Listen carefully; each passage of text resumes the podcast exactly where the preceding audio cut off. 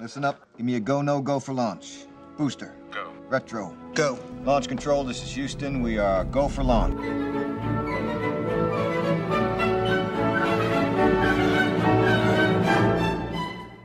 Use the Force, Luke.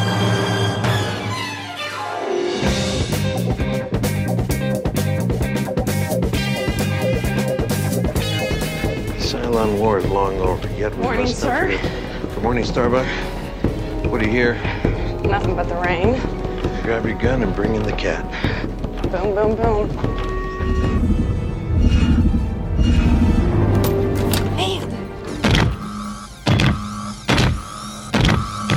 Ne la touche pas, sale pute Bonjour à tous, bienvenue dans ce nouvel épisode de l'Odyssée de Circé.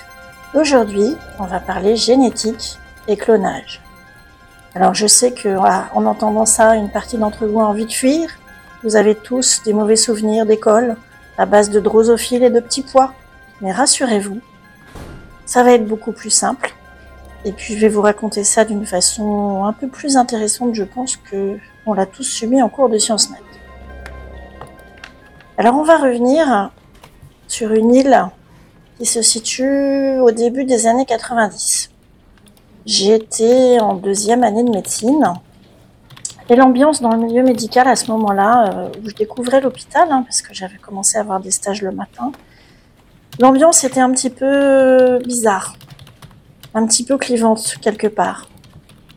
On avait d'un côté euh, l'ambiance des années SIDA, où euh, quand on allait en stage en maladie infectieuse, on croisait des jeunes qui lisaient les mêmes livres que nous, qui écoutaient les mêmes musiques que nous, jeunes étudiants, et qui étaient en train de mourir. Il n'y avait pas de trithérapie. Ça se passait dans des conditions où c'était souvent euh, concomitant de coming out, avec des familles complètement déchirées, désarçonnées, euh, des amis qui étaient euh, expulsés des services, qu'il fallait faire rentrer la nuit. C'était une ambiance bien difficile. Et on sentait bien que nos profs, ils étaient complètement désarçonnés par ça. Ils étaient désarçonnés parce qu'ils avaient connu euh, la médecine toute puissante, qui avait vaincu les maladies infectieuses. Et là, ils se retrouvaient avec des gens jeunes qui décédaient. Et c'était très difficile. Et l'autre côté de ce paradoxe, c'était qu'on était au début de la génétique euh, que j'ai envie d'appeler toute puissante. C'était les débuts, on allait séquencer le génome humain, on allait traiter toutes les maladies par thérapie génique, on allait pouvoir prévoir le cancer, on allait tout guérir avec ça. C'était les débuts euh, du séquençage, de la génétique toute puissante et de la compréhension de ces mécanismes-là. Et c'était un petit peu d'un côté, donc on perd face à une maladie infectieuse, un petit virus, et de l'autre côté, eh ben, on pense qu'on va tout gagner avec la génétique et la thérapie génique. Moi, j'étais un petit peu dans ce paradoxe et je trouvais un petit peu frustrant que nos cours de génétique soient aussi succincts. C'était un sujet qui m'intéressait. Et donc, j'avais décidé de faire un diplôme de génétique supplémentaire euh, à l'hôpital Necker. Et le jour dont je vous parle, c'est en juin. Je sais plus si c'est 92 ou 93, faudrait que je ressorte mes diplômes. Et en fait, je venais d'apprendre que j'avais réussi cet examen de génétique, qui était un diplôme, donc un certificat que je faisais en plus. Alors pour vous situer où j'ai appris ça, il faut un petit peu voyager. Vous allez rue de l'école de médecine à Paris, aussi rue de l'école de médecine, qui est la fac où j'ai fait mes études. Vous rentrez dans la cour et sur la droite, vous passez sous le porche si vous y allez, et vous arrivez dans un endroit euh, absolument charmant à Paris où vous pouvez euh, manger votre sandwich ou boire votre café tranquille, qui est une espèce de cour avec des arcades, au milieu de laquelle il y a un petit jardin, des petites fontaines, et puis la moitié de la cour est occupée par l'amphithéâtre. Et en fait, durant toutes mes études de médecine, c'est là qu'on affichait les résultats d'examen. C'est là que j'ai su que j'avais mon concours pour être médecin. C'est là qu'avec euh, mon, chéri, on a su qu'on était médecin prescripteur. Et là, ce jour-là, fin juin, j'étais passée à la fac voir si j'avais mon examen et effectivement, je l'avais. Alors, je suis ressortie de là contente et je me suis dit, bon, vais me faire un petit cadeau. Je vais m'acheter un bouquin vu que j'ai eu cet examen. Donc, je ressors de l'école de médecine, je prends tout à fait à droite à la sortie de la fac, je remonte le long du trottoir et j'arrive, il y a juste là. juste à l'angle du boulevard Saint-Michel et rue de l'école de médecine. Et je rentre pas dans, dans Gibert, en fait. Je me dis, bon, je vais quand même essayer au Bouligné, qui est un petit peu plus loin, parce que ça me coûtera moins cher, c'est des livres d'occasion. Et donc, je prends le trottoir entre euh, Joseph Gibert et le Bouligné, qui est un peu plus loin sur le boulevard. Et je tombe sur ce jour-là une nouvelle librairie. Alors, comme elle n'existe plus, je ne sais plus trop, mais je pense que c'était euh, une librairie Pocket. Et en fait, j'ai l'œil attiré par la vitrine et par ce qui se passe dans la pièce. C'est une grande baie vitrée. Et je rentre dans cette librairie et tout à gauche, il y a un immense mur avec que des bouquins de science-fiction. Vous vous souvenez peut-être, ils avaient toutes, euh, tous une couverture gris métallisée, ces pockets-là. Et alors, ils sont pour la plupart sur la tranche, mais euh, il y en a un qui n'est pas sur la tranche et qui attire mon œil, et il s'appelle Reproduction interdite de Jean-Michel Truon. Alors cette couverture, elle attire mon œil parce que il y a sur la couverture, en, espèce de verre transparent, l'image d'un homme et d'une femme qui se tiennent la main. Je sais pas pourquoi, ça me fait penser à la nuit des temps de Barjavel et je me dis tiens c'est intéressant. Et j'attrape donc ce bouquin et je lis la quatrième de couverture que je vais vous lire maintenant. 2037, le sida n'est plus qu'un mauvais souvenir. Les gens aisés et prévoyants ne meurent plus du cancer. On prélève les organes nécessaires à leur guérison sur leurs clones. Reproduction parfaite des individus. Un monde meilleur? Peut-être. À Strasbourg, Norbert Rétinger, juge intègre et talentueux, instruit deux affaires sans lien apparent. L'incendie de la maison d'arrêt et le suicide d'un biologiste de génie. Ces investigations le mènent bientôt au cœur d'une aventure qui est celle de la vie même. Cette vie sur laquelle une science qui joue à l'apprenti sorcier s'arroge tous les droits. Tenace, Rétinger, aidé de son ordinateur Agatha, poursuit son enquête jusqu'au bout de l'horreur. Mais nul ne dévoile sans risque la vérité sur une société dénaturée. Alors vous vous en doutez, ça attire mon œil, ça attire mon questionnement. Je me dis que ça va parler de clonage, de génétique. Et je l'achète. Je l'achète. Et je vous préviens tout de suite, je rentre à la maison, il devait être 18h le soir. Je m'installe dans le canapé. Je commence à lire. Et je lis toute la nuit. Je ne m'arrête que vers 3-4 heures du matin quand j'ai fini. Je ne peux pas m'arrêter avant. C'est impossible. C'est le page turner. Je, me souviens, je, je m'étais débrouillée pour grignoter entre temps, mais rien que devoir me lever pour manger ou aller aux toilettes, c'était un crève-cœur. Parce que je ne pouvais plus m'arrêter. Pas du tout. Et j'ai prêté ce livre à mon frère, quelques semaines plus tard, et ça lui a fait exactement la même chose. Donc vous êtes prévenus. Ne commencez pas un matin avant d'aller bosser. Vous n'arriverez pas à aller bosser. Ou alors difficilement. Donc on va parler un peu de ce livre, Reproduction interdite. On va commencer par parler de son auteur, qui est un Français. Et oui, il y a des Français qui font de la science-fiction. Il y en a toujours eu, sauf qu'on oublie d'en parler. Monsieur Jean-Michel Truong, il est français, il est né en avril 1950 en Alsace. Il a fait des études de philosophie et psychologie à l'université de Strasbourg. C'est un cognicien spécialisé en intelligence artificielle et il a été prof à l'école centrale jusqu'en 2007. J'ai retrouvé sur euh, YouTube une interview de lui aux Imaginales d'Épinal il y a quelques années. Donc c'est un livre qui a été publié en 1988. Moi je tombe sur la version poche vers 92-93. Il est assez particulier dans son style. Vous vous attendez pas à un style littéraire. En fait, comme le personnage est un juge d'instruction, le livre est construit comme un dossier judiciaire. Alors il se trouve que maintenant j'en lis beaucoup. C'est exactement ça. Ce sont des pièces. Vous avez euh, des PV euh, de garde à vue, euh, des PV de perquisition. Vous avez des articles de presse. C'est tout ce qui constitue un dossier judiciaire et des, rapports d'écoute aussi, d'espionnage. Donc c'est un style assez particulier et c'est vrai qu'au départ ça peut désarçonner. On se dit mais qu'est-ce que c'est que ce truc? Mais il faut pousser plus loin et lire. Et je vous dis on ne s'arrête plus ensuite. Il y a notamment un passage particulier qui est euh, quand on visite un centre de production de clones. Parce qu'en fait, vous avez compris, ça parle de clonage. On a toute la visite du centre de, production et d'élevage de clones, où euh, la particularité, c'est que le vocabulaire est industriel ou tiré de l'agriculture. Donc ça vous met sur une planète qui est totalement différente et ça vous met d'emblée mal à l'aise. Et ça plante la suite de l'histoire. Autre chose qui est marquante, c'est que ça se passe en France, à Strasbourg. Hein, c'est pas le siège de Starfleet à San Francisco ou Los Angeles. Une fois, on est dans notre pays. Quand ils mangent, ils mangent des trucs comme nous on mange.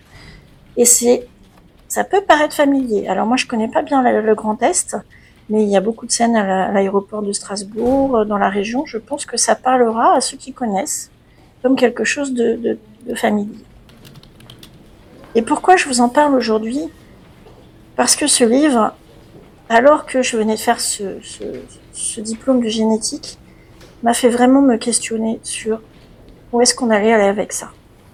On peut dire que c'est le premier, même si j'avais eu des cours d'éthique dans ce certificat, qui m'a fait toucher du doigt là où on allait. Donc c'est un livre que j'ai découvert au bon moment pour commencer à me poser des questions sur l'éthique de la génétique. Et quelque part, c'est le premier livre que j'ai lu sur le sujet et je l'ai retrouvé dans beaucoup d'œuvres que j'ai vues par la suite. Peu après, euh, ma maman m'a passé le livre Jurassic Park de Michael Crichton à lire avant que le film ne sorte. En fait, je vous avais déjà dit euh, qu'elle était prof. Son idée, c'était que les, les ados devaient, pouvaient, ou devaient lire tout. L'important, c'était qu'ils lisent. Et elle voulait profiter de la sortie du film pour euh, le faire étudier à ses élèves. Et donc, elle voulait savoir si euh, c'était lisible par des, gens de collège. Donc, elle me l'a passé à lire. Puis en plus, comme je venais faire de la génétique, elle voulait que je, je lui donne mon avis sur les pages de génétique. Donc, dans le film, vous avez Monsieur ADN. Dans le livre, c'est beaucoup plus détaillé. Le séquençage est beaucoup plus poussé. Et effectivement, euh, la méthode de fabrication des dinosaures à propos de leur sang et en faisant des transferts d'ADN dans des grenouilles paraît à peu près plausible. Bon, après, à l'époque, je peux vous dire que les transferts d'ADN, c'était pas du tout au point, mais en tout cas, ça paraissait plausible. Mais quand même, rappelez-vous, on se pose quand même des questions ce qu'on fait dans ce livre-là et dans le film ensuite. Un peu plus tard, quelques années plus tard, il y a eu Alien la résurrection. Et je ne sais pas si vous vous rappelez la scène où la Ripley clonée, hein, puisque elle est clonée, tombe dans la pièce où il y a, avant elle, puisqu'elle est le numéro 8, les sept essais de clonage, où elle est, euh, elle voit cette espèce de galerie des monstres où il y a des, des, des Ripley euh, mélangés avec l'alien. C'est assez impressionnant comme scène et où elle est amenée à détruire par le feu sur sa demande, notamment euh, sa dernière, euh, son dernier modèle.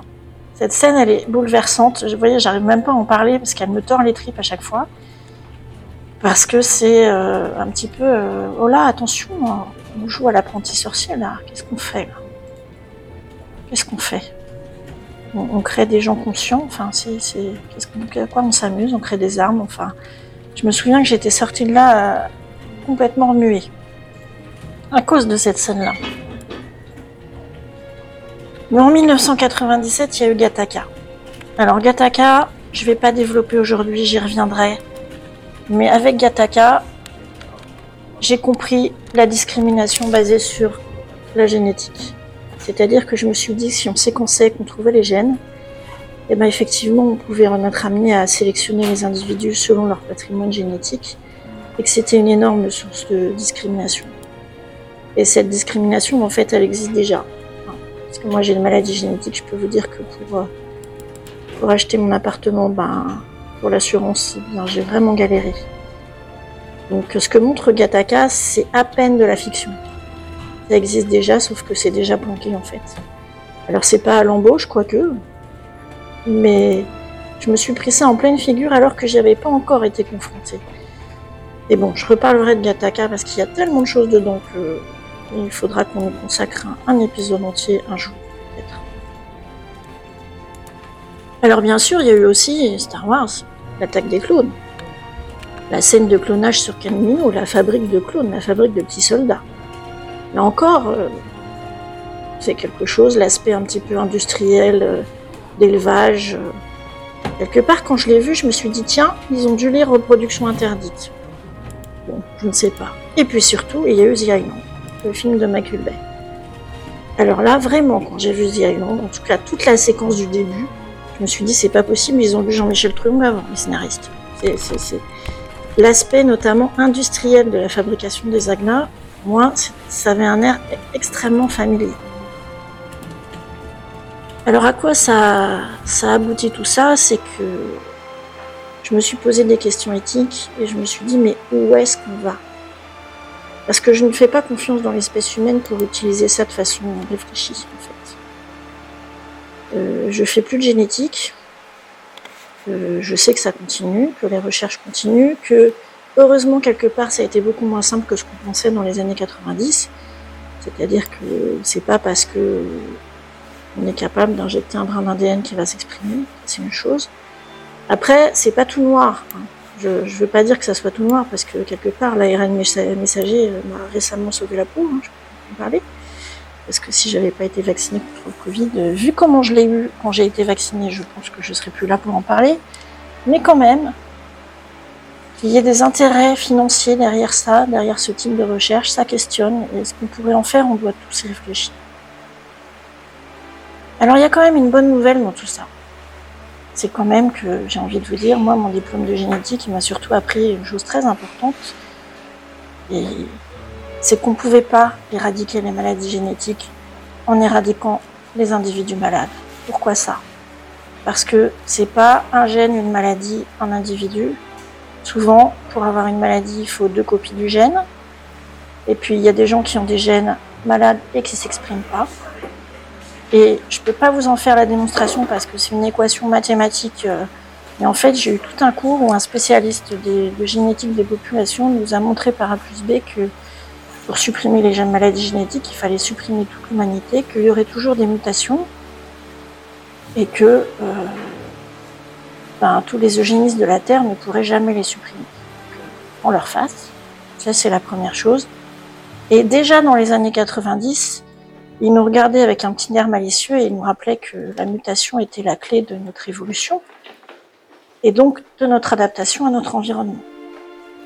Alors, je vous invite à réfléchir sur le fait qu'il y ait peut-être des humains qui naissent avec un, gène qui leur permette de su- supporter mieux que nous des températures élevées. Peut-être que cet humain-là aurait plus de chances de s'en tirer dans les siècles qui viennent que nous. Je sais pas, hein. Et puis peut-être qu'un jour, il va y avoir le gène de pas tout détruire sur son passage. On peut se dire que peut-être on est juste pensionnaire et pas détenteur de la planète. C'est mon côté, euh, mon côté résolument optimiste. Je pense que peut-être avec ça, l'espèce va s'en sortir. Pas sûr. Alors, ça vous a peut-être pas donné envie de le lire ce livre, mais si, si, je vous jure, faut le lire. C'est passionnant, c'est très intéressant. Et moi, ce que je trouve euh, assez questionnant, c'est comment, euh, comment il a pensé à tout ça en 1988, en fait. Et que ça me donne envie de lire les livres suivants qu'il a écrits, en particulier un qui s'appelle Le successeur de Pierre et qui parle de transhumanisme. On m'a dit qu'il fallait que je le lise, mais j'ai pas encore le temps, bien évidemment. Mais si j'y arrive, je vous en parlerai. Alors, reproduction interdite, où est-ce que vous le trouvez? Alors, euh, j'étais bien triste de ne pas le voir dans le catalogue de ma médiathèque. Bon, ça viendra peut-être, parce que peut-être que le mien, je vais leur en faire cadeau, je sais pas trop. Mais je trouve que c'est dommage qu'il reste tout seul dans ma bibliothèque alors qu'il y aurait tant de gens qui pourraient le lire. Mais par contre, sur tous les sites d'occasion, si vous le tapez, vous le trouvez assez facilement et vraiment pour une bouchée de pain, alors n'hésitez pas. N'hésitez vraiment pas, c'est passionnant et ça nous questionne tout en étant euh, ben, dynamique et vraiment réfléchi, mais en étant en même temps pas indigeste. Voilà, c'est un vrai page turner. Ça vous fera passer euh, un bon moment. On va arrêter pour cette île-là. Je ne sais pas quelle sera l'île du mois prochain. Je remercie toute l'équipe de Galaxy Pop qui m'a trouvé un nom et qui m'héberge gentiment et qui me donne plein de conseils techniques parce que je vous avoue que je ne suis pas très douée avec les micros. et je vous souhaite à tous une très bonne journée, soirée et à très bientôt. Ah, j'ai oublié, euh, partez pas. hein. Vous pouvez me retrouver sur Twitter pour me dire ce que vous en pensez. Ou mon compte c'est at circe592, C-I-R-C-E 592. À bientôt.